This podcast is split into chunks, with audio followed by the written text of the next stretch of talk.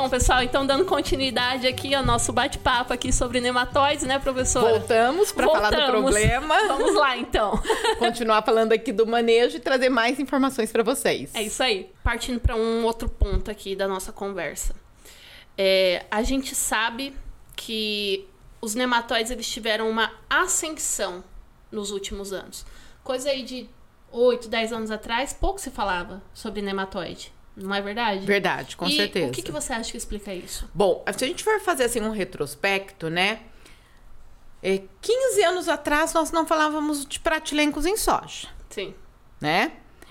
É, 7, 8 anos atrás, uns, uns 6, 7 anos atrás, eu e uma colega conversamos a respeito do helicotilencos, que ele começou a aumentar, aumentar, aumentar em frequência, aumentar em número. Nós até escrevemos uma reportagem. Aí alguns colegas que falaram que nós éramos é, alarmistas demais e tudo mais, né? Já vendo a possibilidade do helicotilencos causar problema e hoje a gente está vendo várias áreas Exatamente com problemas de helicotilencos. É, e eu me lembro que um pouco antes da pandemia eu estava numa reunião com um colega, né? E eu falei para ele: eu acho que tilencorrincos vai virar problema em soja. E ele falou: da onde você tirou essa ideia? Falei, Tô sentindo. Tô vendo muita amostra com esse nematóide. Nunca eu vi esse nematóide em amostras antes. E agora eu tô vendo esse nematóide ocorrendo. Foi num levantamento em 2016, se eu não me engano, 16, 17. E eu tô vendo esse nematóide aparecendo em um monte de amostra. E eu ainda brinquei com ele assim, Thaís. Eu falei, se eu morrer primeiro e esse nematóide virar problema, você fala que eu falei que ele ia virar problema. Não que eu vá morrer, tá, gente? É aquilo, Não, né? É, é- aquilo, né, prof? Eu, Eu- tenho que colocar pra fora, porque É. depois o problema acontece e... E eu quero que eu fale quero- assim, eu quero ficar eternizada. Ela Ela falou. Eu avisei. Brincadeiras à parte, esse ano no Congresso de Nematologia, um colega nosso que trabalha ali em Dourados, região ali de Dourados, Maracaju, falou: Cláudia, tô com uma área com tilencorrincos. E tô fazendo um manejo do tilencorrincos e tá aumentando a produtividade. Agora, o que tá levando essa mudança de, deste cenário? Pratilencos não era problema, virou problema. Helicotilencos está aumentando. Agora, do nada, esse tilencorrincos começa a aparecer. Um ectoparasita começa a causar problema em soja, né? Coisa assim que pra gente é muito, muito pouco esperado que acontecesse. Sistemas de cultivo. Única coisa que explica é que a gente está fazendo o cultivo cada vez mais intensivo. A gente encurta o ciclo da soja para poder fazer milho, para poder fazer uma série de culturas. Dá tempo de fazer dois, três ciclos numa mesma área. Quem tem pivô, né? Quem tem pivô ainda mais. Então a gente assim, a gente é, hoje é colhendo e semeando, colhendo e A semeando. na frente colhendo Co- E a outra vindo semeando. E isso é o Brasil todo fazendo isso. Mesmo quando a gente não tem. é, a gente tem uma janela, vamos supor, colhemos soja, vamos fazer trigo aqui no sul. A gente vai ficar com uma janela ali de algumas semanas, né? O que hoje tá raro, mas às vezes acontece. O que, que nós temos? Tiguera. Você chega na área, ela tá coberta de tiguera de soja. Isso é, é fato. Então, o que tem selecionado esses organismos é justamente os nossos sistemas de cultivo. Nosso clima é favorável, umidade alta e temperatura alta. O que segura um pouquinho para nós ainda é a baixa umidade, os invernos mais secos, né? É o que segura um pouco a reprodução do nematóide. E os sistemas de cultivo muito intensivos, né? E a gente sabe que quando a gente melhora muito uma cultivar para produtividade, para características produtivas, vegetativas, a gente acaba perdendo um pouquinho também da, da resistência ali que a Sim. gente tem horizontal para resistência para patógenos, né? lado, perde de alguma coisa. A gente tem aquela aquela erosão engênica às vezes, Uhum. né? Vai perdendo alguns genes ali. Isso pode também estar acontecendo, né? A gente não tem mensurado isso. Pode ser, um- é uma hipótese. Mas o que aumenta, o que seleciona realmente é, é dar comida o tempo todo. Ele se adapta. Se adapta a comer bem, comer em abundância, né? E a gente vê, por exemplo, o caso do helicotilencos. O helicotilencos, até alguns anos atrás, ele era um, um nematóide considerado ectoparasita, vivia fora da raiz. Um trabalho conduzido pela doutora Andressa Machado e pela equipe dela, liderado ali em Londrina, já mostrou, acho que em 2019, essa publicação, se eu não estou enganada, que ele em soja, milho, ele se comporta já como endoparasita. Ele entrou agora no sistema radicular, tá? Causando dano dentro da raiz. Então, se a gente pensar nos levantamentos de realizados no passado, helicotilenco só aparecia praticamente no solo. Agora, por exemplo, já teve caso de a gente achar 10 mil helicotilencos dentro de 10 gramas de raiz. É, é Altíssimo. Altíssimo. E o que está fazendo isso é os nossos.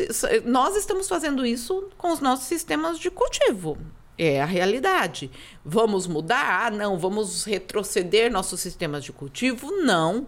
Vamos evoluir no nosso manejo. Exatamente. Né? Porque não tem como nós retrocedermos. Não tem como a gente voltar às sojas de ciclo longos que nós tínhamos no passado, né? É, é, é melhorar o nosso manejo de nematóide. Sem dúvida. É a resposta. A gente não pode voltar atrás. Não, Agora, não. Nós temos que, que daqui nós temos só que com eles, né? Exato, até porque o, o, o mundo, né, exige cada vez mais alimento. Então não tem não como a gente retroceder em produtividade. A gente é um celeiro, né? A gente e nós somos o celeiro do, do, do, do, mundo. do mundo, exatamente. E aí, professora, já que você tocou nesse assunto, né? A pergunta que não quer calar. Como que a gente faz um bom manejo de fitonematóide em, em área problemática? Temos lá uma área problemática é, não sei se você gostaria de comentar isso em relação a nematóides específicos, enfim, né? Mas a gente tem uma área problema com nematóide. Qual que é o melhor manejo que eu posso fazer? Bom, falar de nematóide específico às vezes é difícil porque raramente nós vamos ter uma área com um só. Exato, Thaís. Geralmente nós temos populações mistas. Não adianta, nós temos que manejar, aprender a manejar nematóides em populações Não mistas. Não é controlar, é manejar. Mane... É, na fitopatologia, quando a gente pensa na fitopatologia, essa terminologia, manejo e controle, são usados como sinônimo, né? Uhum. A gente fala controlar, na, na, se alguém me fala controlar dentro da, do nematóide, jamais virá na minha cabeça que vai eliminar o nematóide, né? E a gente pode usar esse, essa palavra assim, eu não tenho restrição quanto a, tanto que eu falo manejo e falo controle o tempo todo, né? Mas, o Thaís, o controle de nematóide, o manejo de nematóide, ele é baseado, eu sempre falo, em quatro pilares químico, genético, biológico e cultural. Dentro do genético, nós temos um desafio muito grande: genes. Cadê os genes? Por exemplo, nematóide migrador, como é o caso do Pratilencos, do Helicotilencos, não tem gene de resistência. Porque os, o mecanismo de ação dos genes de resistência geralmente está por reação de hipersensibilidade no sítio de alimentação do nematóide. O que, que isso quer dizer? A planta reconhece que tem alguém se alimentando ali nela e mata a célula onde ele está se alimentando. O nematóide é um parasita obrigatório, sem comida ele morre. Só que isso só funciona para os nematóides que são sedentários. O que, que é isso? Os nematóides que na fase adulta fica, a fêmea fica gordinha e não consegue mais movimentar, porque o nematóide ele movimenta de forma vermiforme. Como o meloidógene, por exemplo. Meloidógene, heteródera e rotilênculo são nematóides sedentários. Uhum. Pratilencos e helicotilencos são nematóides migradores. migradores. Come, matou aquela célula, migra, Parte outra. se alimenta de outra, matou, movimenta-se, se alimenta de outra. Então, se a planta fosse matar, essa célula teria que matar a raiz dela toda, porque ela não sabe para onde o nematóide vai. Então não existe. Pode ser que futuramente, por alguma tecnologia de edição gênica, alguma coisa assim, de anticorpos monoclonais, alguma coisa assim, nós possamos vir a ter, talvez. Não acredito que isso vai ser no futuro breve, não, tá? Quando a gente fala de meloidógene e heteródera, nós podemos ter os genes de resistência. Para heteródera, são genes muito bacanas, muito potentes, né? Apesar da base genética, a base de doadores de genes ser estreita, nós temos genes muito bons. Só que qual é o desafio? Nós temos muitas raças dentro de heteródera, né? E responde é, diferente. Responde diferente. Conforme a cultivar, ela é resistente a uma raça ou a outra. E hoje a gente tem muita uma, uma limitação muito grande de cultivar com resistência para raça 2 e 4, por exemplo. O que, que aconteceu? Raça 3, raça 10, raça 1, que eram raças com uma população elevada de nematóide, reduziu essas raças nas áreas e está aumentando a raça 2 e a raça 4 todos os anos, porque não tem cultivar resistente para elas. Ou a resistência ela não é tão eficiente, melhor dizendo. E aí o problema não é resolvido. Exato. E aí nós temos mais um agravante. As populações, elas diferem entre si quanto à agressividade. Às vezes, uma cultivar, pensando em meloidógene, por exemplo, uma cultivar é moderadamente resistente a uma população, mas às vezes uma outra população ela está muito alta ou ela é muito agressiva e aquela cultivar não consegue segurar aquele ataque. Mesma coisa vale para o baixo fator de reprodução de pratilencos. Então, é uma ferramenta importantíssima, sempre que possível deve ser usada, mas deve estar cuidada, protegida. Hoje eu falo não tem. Ser apenas ela. Não pode ser. Até porque, por exemplo, vamos pegar 96Y90, que está sendo muito usado, o fator de reprodução dela é menor, só que está sendo usado assim, de forma. É, na nossa região. Inadvertida. Muitas, muitos produtores usando por causa da resposta. Ao vivo acontecem essas coisas. eu tô aqui cuidando do meu para não derrubar, porque eu sou super estabanada, né? Mas ao vivo é assim mesmo. Seguimos. Vamos seguir. E aí, o que que acontece? O que a gente poderia fazer, né? Proteger essa cultivar. Eu falo, não importa se a cultivar é resistente, moderadamente resistente, baixo fator de reprodução, suscetível, ela tem que estar protegida. E o que é uma proteção de cultivar? É tratar essa cultivar com algum método biológico, até químico, se o produtor preferir, né? Hoje a gente vai falar disso, a gente usa mais biológico, mas é cuidar dessa cultivar para que nós possamos usar ela por mais tempo. Sim. Todo, toda a população tem indivíduos que são naturalmente mais adaptados, mais agressivos àquela condição. Eu falo assim, eu gosto muito de pegar o exemplo da Covid. A Covid pegou o mundo todo. Vamos pensar aqui no nosso grupo. Nós temos colegas que ficaram acamados, que foram para UTI, que infelizmente morreram. Outros tiveram sintomas brandos, outros não tiveram sintoma. Qual a chance de alguém que não teve sintoma não ter pego Covid? Por exemplo, eu nunca tive sintoma. Tive um sintoma uma vez de uma sinusite forte, mas foi na época da, da, da explosão e o médico falou: se não piorar, nem vai para o posto de saúde, porque se você não tiver, você vai pegar, né? Nem vai fazer os exames. E aí eu fiquei Quem em casa. Garante, né? Quem garante? A minha memória acabou, gente. Então eu acho que talvez tenha sido, né? Mas assim, eu não tive sintoma, eu eu trabalhei normalmente, só era como se fosse uma sinusite. Pode ter sido, pode não ter sido, porque eu não fiz o exame, né? Fui recomendada a não sair para fazer.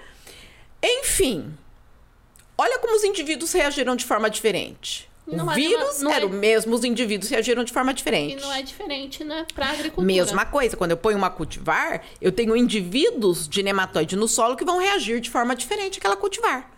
Então, quando a gente, pegando aqui o exemplo, vamos pegar 96Y90, que tem sido muito usada, que tá dando bons resultados, eu uso um ano. Aí, aqueles indivíduos que conseguem parasitá-la estão em baixa população, mas dá uma aumentadinha. Eu uso mais um ano. Mais um ano. Terceiro, quarto ano, aqueles indivíduos que não conseguiram se alimentar dela sumiram, sumiram. e os que conseguiram nem tem competidores, explode. E aí a gente perde a tecnologia. E aí? Pra e onde aí? que a gente vai? Pra onde que a gente vai? Porque olha quanto tempo a gente tá penando aqui com um nematóide, né? Sem uma cultivar que dá uma performance bacana nessas áreas. Então, este é um cuidado. E aí a gente vai, por exemplo, químico. Quando eu entro no químico, nós temos poucas moléculas hoje disponíveis no mercado. Né? Então a gente tem aí alguns carbamatos, nós temos a abamectina, que já é conhecida de muitos, nós temos hoje a molécula fluopiran, que é uma molécula nova que vai em suco, Sim. né? Que é uma molécula para suco de semeadura. Temos uma nova molécula para entrar no mercado, né? Que é o ciclobutrifluran, mas é basicamente isso que nós temos. Então, nós temos um número restrito de moléculas. Então, e... falamos de dois pilares aqui, né? É o químico e o e genético. o genético. Biológico. Biológico. O biológico hoje é o, o carro-chefe, né? Eu, eu, digo junto com o manejo cultural, mas hoje é quem predomina a proteção de planta. Eu gosto de dividir, Thaís, o controle de nematóide em dois grupos. Nós falamos dos quatro pilares. Para mim, o controle genético e o controle cultural, eles são os redutores de nematóide. Uhum. Tá? E o controle químico e o biológico são os protetores de planta. Não quer dizer que eles não baixem também o nematóide. Mas o meu, meu objetivo principal quando eu uso um químico e um biológico é proteger a planta. E aí a gente tem, a gente falou dos desafios aí, por exemplo, dos da cultivar. Além do que se eu tiver população mista, cultivar pode ser suscetível a um e resistente a outro, né? Tem isso ainda. Então, hoje o biológico ele é o nosso principal é, método de manejo por proteção, né?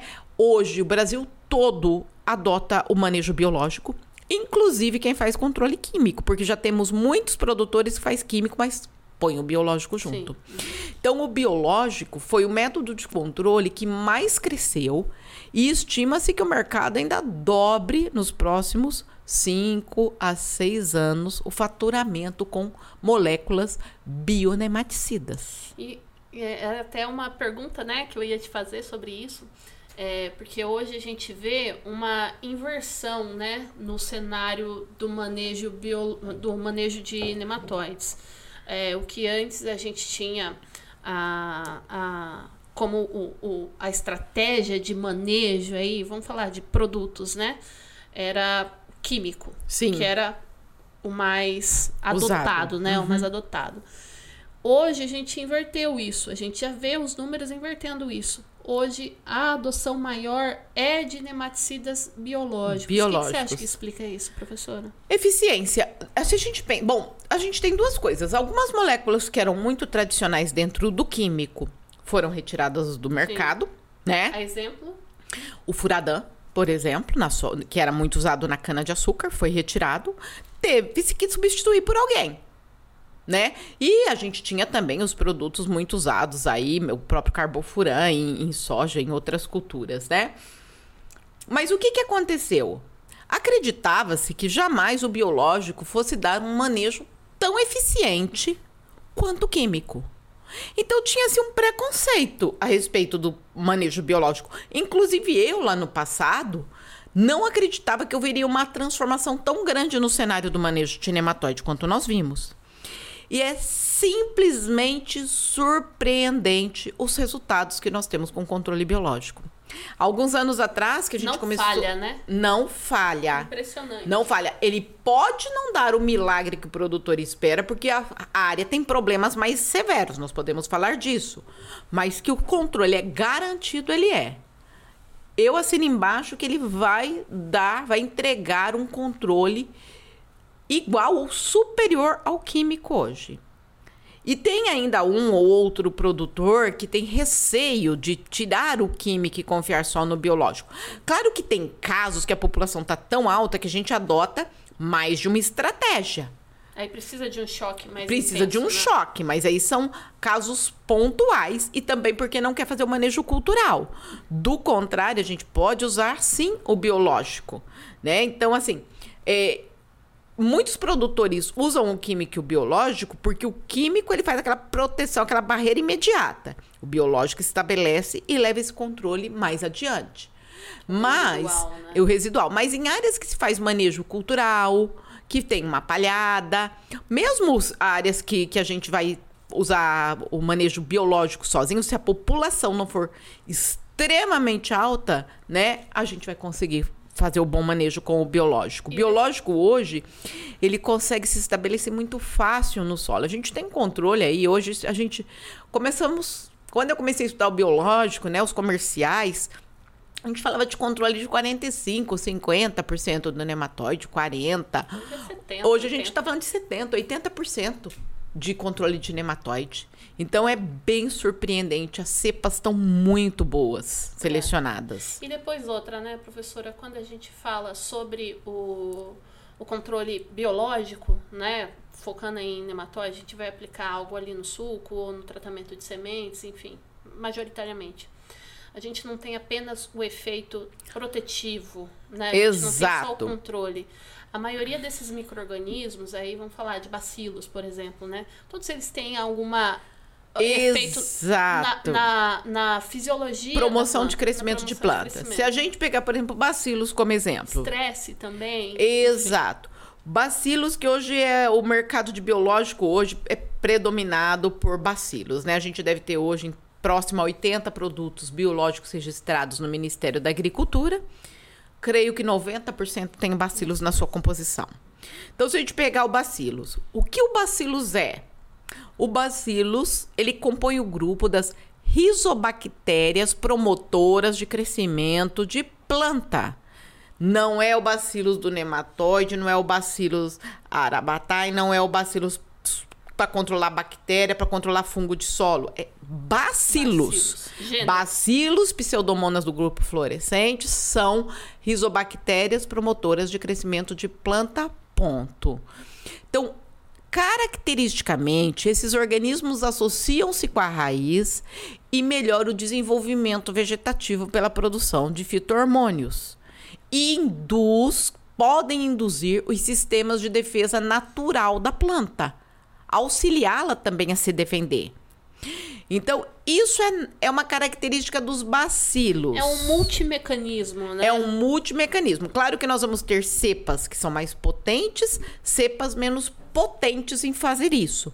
Mas é vai eu vou estranhar um bacilos que não seja promotor de crescimento de planta. Uhum. Não espero que todos os bacilos controlem nematóide, que todos os bacilos controlem fungo de solo, que proteja de estresse hídrico e assim por diante. Agora, não promover crescimento de planta realmente são exceções. Cepas muito pouco eficientes que não promoveriam. Sim. Então, é nato do bacilos. Bacilos compõem este grupo, né? E muitos se perguntam, ah, qual que é melhor, então? É subtilis, a milo, belezense? Depende da cepa. É a cepa, exatamente. Aí é cepa. Cepa que determina a característica, né? Ponto, né? Então, é, isso são características que o produto entrega, os biológicos entregam, que vão além de controlar nematóide. Né? Então, o controle de nematóide, o produto está lá registrado para controlar nematóide. Ele pode fazer outras coisas? Sim, ele pode. O fato dele estar registrado para um fim não elimina as outras características dele. Espera-se que todos façam tudo? Não. Não, também, exatamente. exatamente isso. Então a gente tem cepas que dão super promoção de crescimento, cepas que controlam bem o nematóide e mantêm a planta com tamanho praticamente estável. Mas é raro. Eu falo assim, muitas vezes a gente não consegue ver um super desenvolvimento, mas assim, eu sempre brinco, quando você está no campo, você tem que se atentar a detalhes. Por exemplo, retenção de cotilédones, né? A planta tratada com bacilos tende a reter melhor seus cotilédones no, no momento do estabelecimento do estande. Maior enraizamento, então cortar o perfil ali do solo e olhar como está o sistema radicular da planta tratada versus não tratada. Nodulação, bacilos geralmente tem uma sintonia ali com os risóbios, bradirrisóbio que melhora essa é, nodulação. Não, é bem legal mesmo, os resultados são muito interessantes. Aí nós temos, por exemplo, quando você chega lá no período de reprodutivo, que a soja começa a abortar as folhas do bacheiro para transportar os nutrientes para enchimento de grãos, né, florescimento e grãos. Aí a gente observa que onde está tratado com bacilos, ela tem uma uma persistência, uma preservação melhor dessas folhas, demora mais para abortar. E se a gente for pensar, o terço inferior ali da planta é quem nutre a raiz. Então, quanto mais tempo a gente retém essas folhas, mais tempo a raiz está sendo nutrida e, consequentemente, os nódulos estão sendo nutridos. Então, muitas vezes, a gente não vai ver, né, no campo, Thaís, um desafio que a gente tem com os agrônomos que trabalham nas empresas, como consultores, como extensionistas, né? É, e, e, e os, o pessoal que trabalha com as empresas que, que vende produtos também fica, fala assim: ah, eu fiz o levantamento de nematóide na área tratada e não tratada, e na área tratada tinha mais nematóide. Lógico, tinha mais raiz. Tinha mais raiz. não está competindo. É o efeito que a gente chama de efeito rebote, mas olha a soja. olha como tá essa soja, olha como tá esse stand. Eu falo, desapega, né? Desapega Né? Desse, número. desse número de nematóide na raiz. Eu costumo brincar assim, ó. Quem vai dizer se o produto é bom ou não é a soja lá no campo.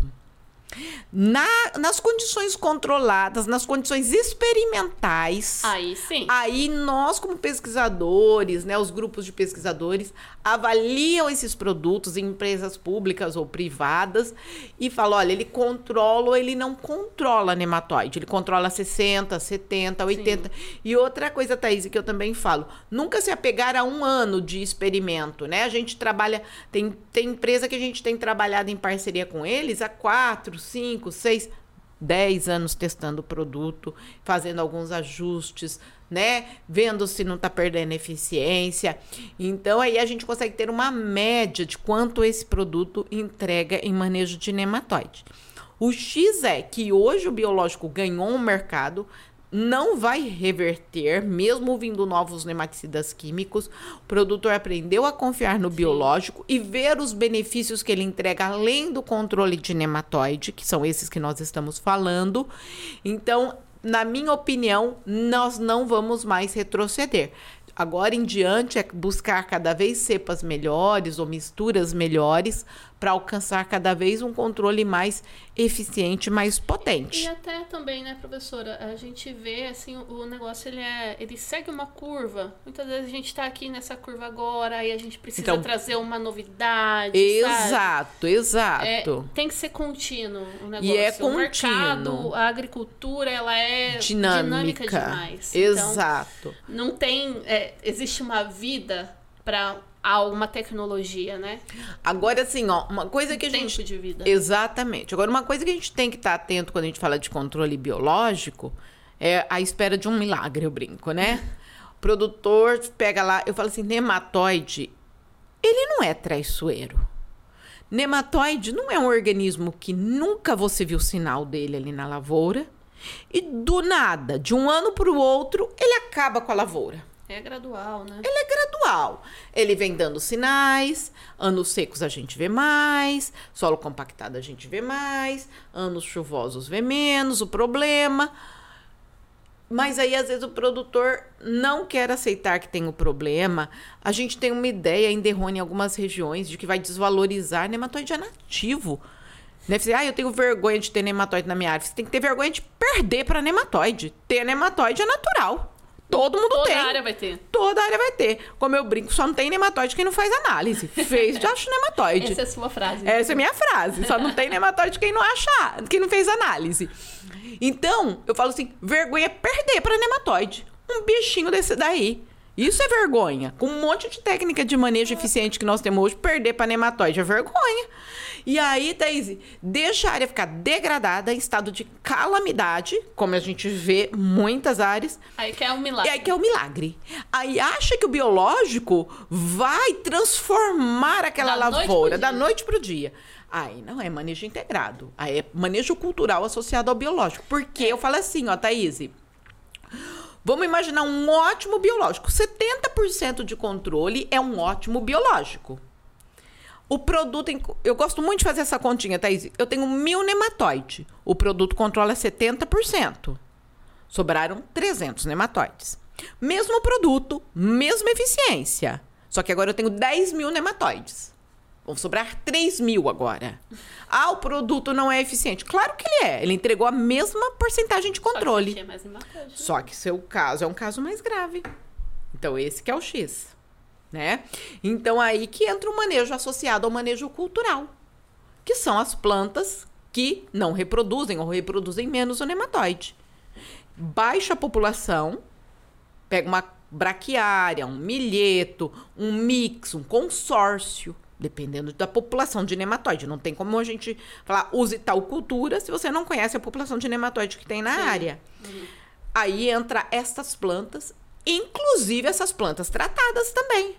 Eu vou usar uma braquiária, tem pratilencos. Trato ela com bacilos. Trato ela com biológico. Tem muita gente adotando isso, né? Muita gente O pessoal adotando. tem me perguntado bastante sobre isso, pedindo recomendações e tudo mais. Eu tenho visto que isso tem crescido. Sim, tem que hoje as empresas que trabalham com biológico já tem que ter um ajuste de dose para braquiária, porque tem se procurado muito e o resultado é muito bom.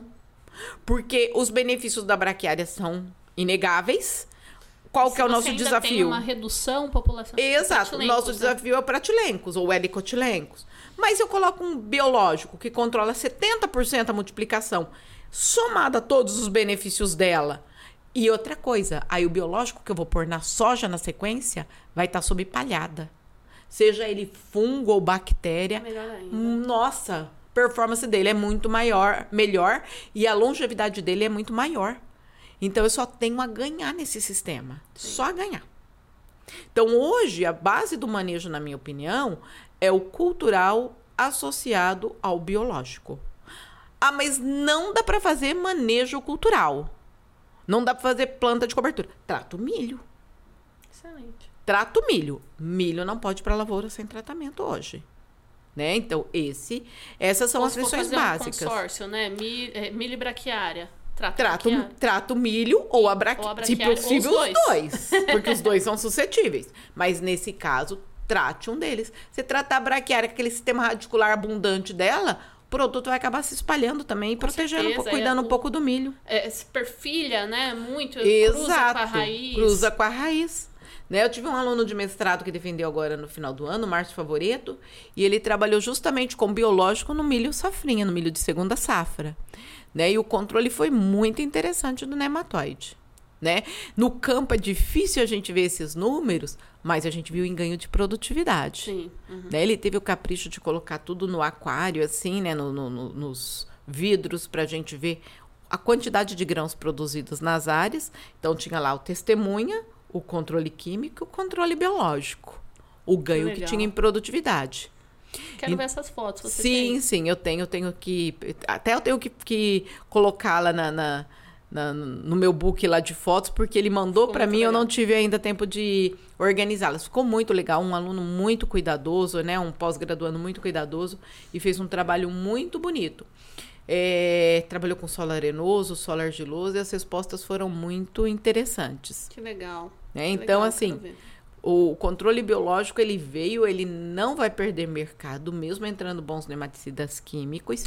Ah, muito menos, muito mais, né? Digamos assim, muito mais agora, né, professora? Porque a gente vê uma, um movimento muito grande em direção a uma agricultura mais conservativa, né? Exato. Até porque o mercado Então, externo está exigindo que então, a gente o tenha. biológico, ele entra super nisso daí, né? É. E quando a gente pensa em patógenos de solo como um todo, o biológico tem sido o carro-chefe, não só de nematóide, fungos de solo também, né?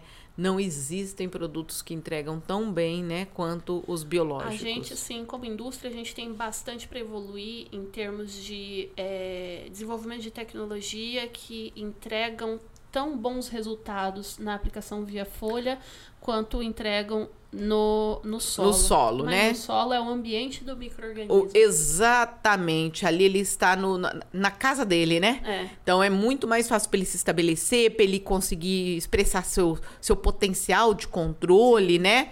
Que ele tem do que numa parte aérea onde a gente ele Tem condi- sol, né? Tem, Tem radiação sol, solar, temperatura, tem os- exposição. micro-organismos habitantes também ali do risoplano que estão muito ado- adaptados àquela risoplano não, do fitoplano, né, que é na Sim. parte aérea, adaptado àquela condição de estresse tremendo de Compete muito. Exato.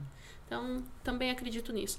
E aí, prof, dentre os micro-organismos que a gente tem visto aí tradicionalmente se- sendo utilizados no manejo é, biológico, né? Manejo de biológico de fitonematóides, o que você tem visto que tem sido mais eficiente, assim, nas suas pesquisas? Quais micro-organismos você tem visto com resultados mais legais? Então, Thaís, quando a gente. Eu fiz até uma, uma aluna minha, né, Monique, me auxiliou num trabalho que eu fiz para o Congresso da Soja do ano passado, para apresentar os resultados no Congresso da Soja, de. Foi 2022, né? O último Congresso da Soja. E a gente pôs muitos biológicos lado a lado, à base de fungo, como purpureocílio, pocônia, tricoderma, eu não lembro se tinha ele isolado ou só em mistura, e vários bacilos em cepas únicas, duplas e triplas. Quando a gente pensa em manejo de nematóide, eles são muito semelhantes.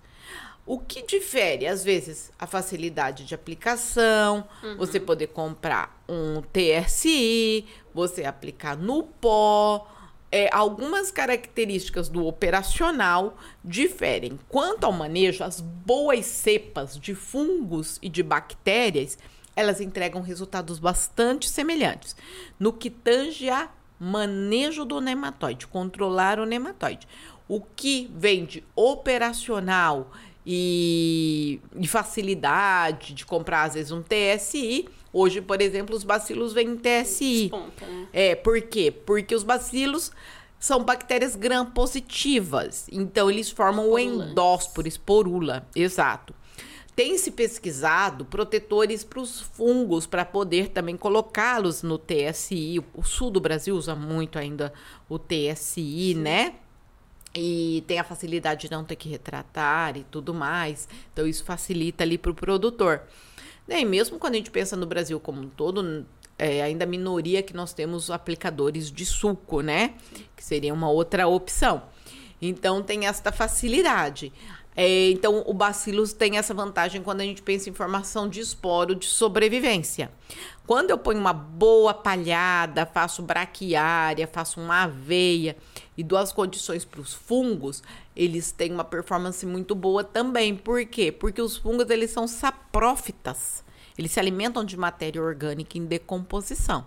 Então aí a gente dá uma melhor condição para ele se estabelecer ali naquele solo. Ai, mas se a gente pensar em manejo de nematóide, se eu pegar cepas que estão ali registradas, que vêm de empresas que já tem todo um nome ali, um know-how na, na- na- quando a gente fala de, de sistemas de cultivo, né? É, porque eu falo isso, Thaís, porque a gente vê muita empresa que não tem, assim, é, experiência, né, na produção, nunca produziu nada, nem químico, nem biológico, simplesmente entrou na onda do nematóide.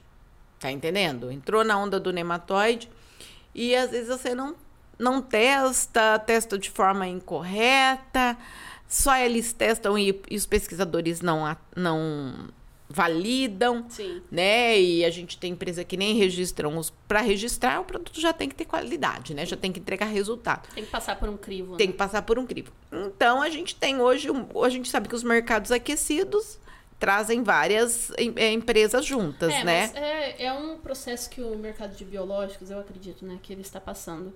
É, ele está numa ascensão muito grande. Mas Exato. ele vai entrar num período de maturidade. Vai, gente vai exatamente, exato. E outra coisa, Thaís, que vem me preocupando muito é, é um monte de mistura de biológico. Como o biológico hoje é um, uma linha muito importante, né? Não só na parte de manejo de patógenos de solo, como também na parte de nutrição, né? É, se a gente falar aí de azospirillum, de bradyrhizobium, né? De uma série de, de, de nutrientes que, o- que os, os micro-organismos têm sido usados para reciclar, para disponibilizar, né? Para solubilizar e assim por diante. Não sei nem se esses são os termos, porque agora não é minha praia, né? Mas aí, por exemplo, a gente estava um dia, um tempo atrás, no ano passado, numa viagem técnica e tinha um produtor ali da região de Chapadão que o, o consultor tinha oferecido para ele um pacote de tratamento que tinha, se não me falha a memória, 14 ou 18, era 14 biológicos em um único tratamento. É Assim, não em um único produto, no pacote. Vários produtos somando. É, então tinha ali o bradyrhizóbio, geralmente dois que já vem, né? O Eucane japônico, o azospirillum, aí vinha um bacillus um arabatá, e vinha os bacilos para controlar nematóide, vinha o tricoderma para controlar fungo de solo, ia somando, somando, somando, somando, 14 biológicos. Aí você pergunta, 14 biológicos, 14 estão atuando? Eu acho pouco provável. Eu costumo brincar, Thaís, que isso é igual trabalho de faculdade. O, produtor, o, o professor manda fazer o trabalho em oito pessoas. Você acha que oito pessoas vai fazer o trabalho? Tem um ou outro que vai trabalhar, né? Dois vão trabalhar, o resto é nome na capa. É o que eu costumo brincar. Agora, como você vai saber quem que foi o nome na capa, quem realmente trabalhou? Só se se dedurarem. Do contrário, você É. nunca vai saber. É verdade. Então, quando você põe 14 biológicos, provavelmente 4, 5 vai estar entregando, o resto tá de carona. E muitas vezes eles vão ser meio que antagonistas. Muito bem colocado. Né? Porque eu já vi caso, Thaís, de experimentos onde misturou muitos produtos muito, e baixou o crescimento da planta. Justamente, eu já vi isso. A gente já fez alguns trabalhos também, onde a gente testou algumas é, combinações de produtos biológicos e a gente vê que o efeito é reverso. Muitas vezes, quando você coloca muita coisa ali, induzindo muito a, a promoção de crescimento. Choque hormonal, né? Desequilíbrio hormonal. Desequilíbrio hormonal. Exatamente. A, a planta, ela começa a... Você olha de cima, assim, a planta, ela tá muito bonita, né? Você olha do céu da planta, tá bonito. Só que a hora que você vai depenar a planta, você vê que ela tá pouco engalhada Exato. e tem pouca formação de tem menos formação de vagem. Exato, a gente ela causando um distúrbio. muito. Um distúrbio na planta. Eu já vi isso, eu já vi caso de baixa nodulação, porque você causa ali uma competição, Competição. extremamente grande. Você coloca um monte de organismo que produz metabólitos muito fortes e acaba afetando os bradyrhizóbios, bactérias fixadoras de nitrogênio. Ou seja, a própria eu falo aí como empresa, né? A própria empresa ela tem que conhecer bem o manejo que ela vai posicionar. Exato, aí que é o X, né? A empresa tem que posicionar hoje, não é um produto, é um manejo. Justamente. Né, Thaís? Porque não adianta você ter um bom produto para controlar nematóide se ele não está dentro do seu manejo, do seu pacote de manejo ali, do seu pacote de. O que, que eu tenho aqui? Ó? Eu tenho o produto para controlar nematóide, junto ele vai vir com um fertilizante, com um indutor, com o, o manejo de, de, de doenças também. Qual é o pacote? Ah, mas eu tenho só o produto nematicida. Posso colocá-lo? Pode, só toma, toma cuidado no, dentro do que, que ele está indo. Né? Às vezes a gente vê uns produtos que vêm com umas misturas. Por exemplo, eu já vi um nematicida que vinha. Não era aqui no Brasil, era um produto estava sendo desenvolvido no Paraguai com sete organismos. Todos bons, só que alguns sensíveis. Então, quando misturado com bacilos, com tricoderma, que são muito potentes, produzem muito metabólito, são, são competidores de risosfera muito eficientes. Esses outros mais delicados, eles são bons. Mas quando ele, ele vai, ele, é, ele não consegue competir na risosfera com bacilos, por exemplo, que é o melhor, um dos melhores competidores de risosfera que nós temos. Né? O Tem mesmo que ter muito cuidado, né? tem que ter esse cuidado. Então, às vezes me perguntam: ah, tem risco da compatibilidade do que de incompatibilidade de químico com biológico? Eu falei, meu, minha preocupação hoje é outra. É biológico com, Com biológico. biológico. Químico com biológico eu já não me preocupo, não. Tá dando super certo. Posso pôr o inseticida, o fungicida e o nematicida biológico tranquilamente. Vai fungicida, inseticida químico com nematicida biológico. Tá indo super bem. Vai embora, A gente exatamente. tem visto também, professora.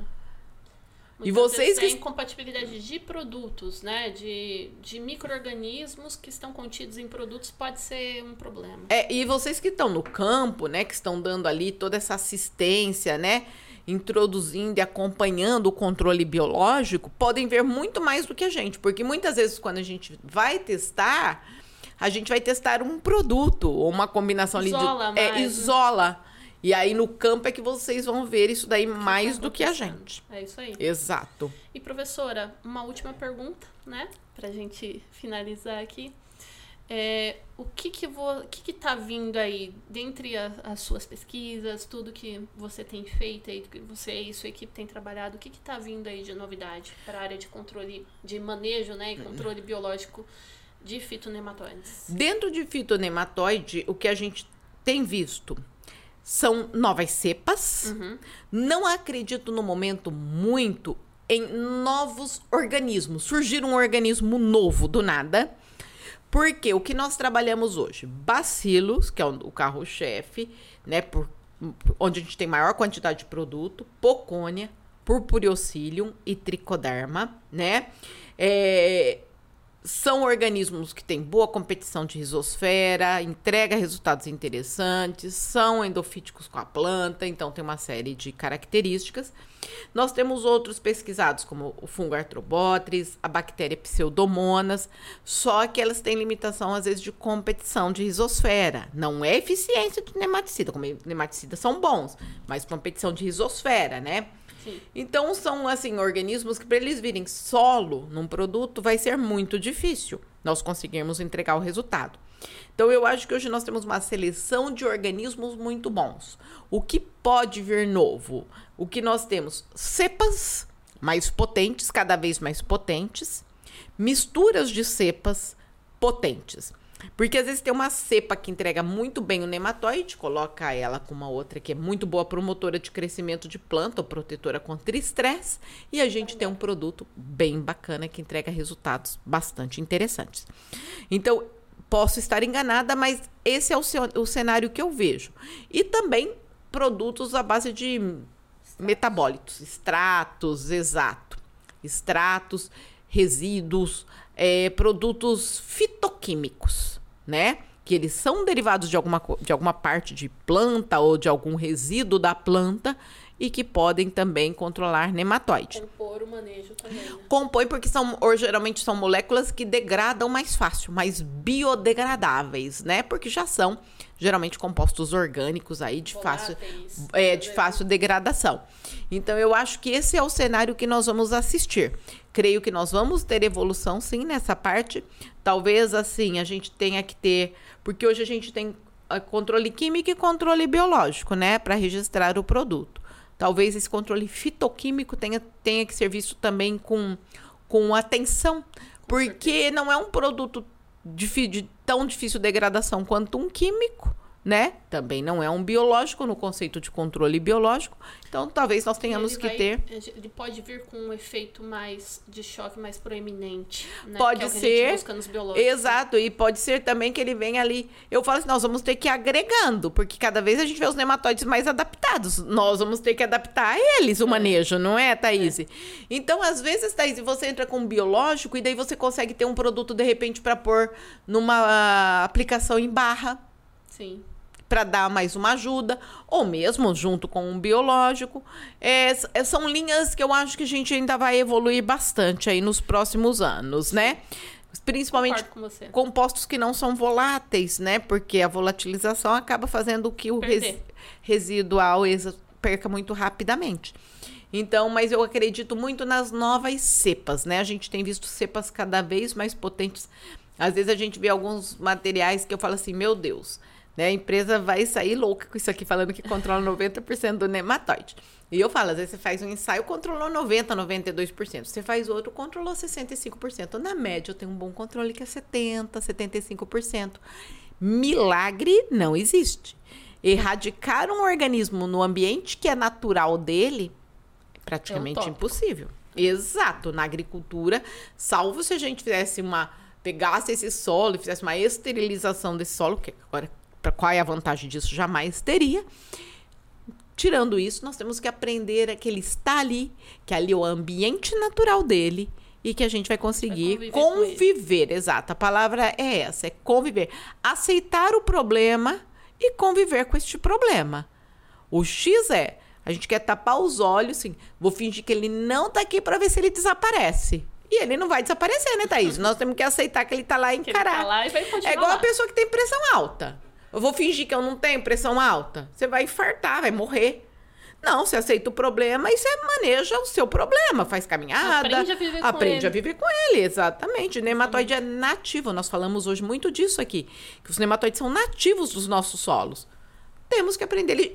Quando nós chegamos para planta soja, milho, cana, algodão, café, o nematóide já estava lá. Mas hum. estava em equilíbrio. Nós é que chegamos a invadir o espaço dele. Então, nós é que vamos ter que adaptar a conviver com ele. É isso aí. E é isso aí que é o segredo. o segredo é aceita que dói menos. É isso aí. E, prof, já aí no, no momento final, eu queria que você deixasse uma mensagem aí. Qual que, qual que é a sua mensagem final aí, pensando é, no manejo mais sustentável da agricultura, né? Nessa agricultura mais regenerativa que a gente Sim. tem buscando. Qual que é a sua mensagem hoje, pensando aí no nematóide e agricultura regenerativa, né? A minha mensagem é: sempre que possível, faça uma rotaçãozinha, né? Não falo área total, não falo todos os anos, mas tirar o milho às vezes, colocar uma braquiária, um mix, um consórcio. E o ponto hoje é: cuide do milho. Não tem como descuidar mais do milho. O milho hoje é o nosso grande vilão. O milho tem que ir para o campo tratado com biológico. Agora mesmo nós estamos preparando para plantar milho. Não tem como negligenciar a cultura do milho. Ela é muito suscetível a nematóide.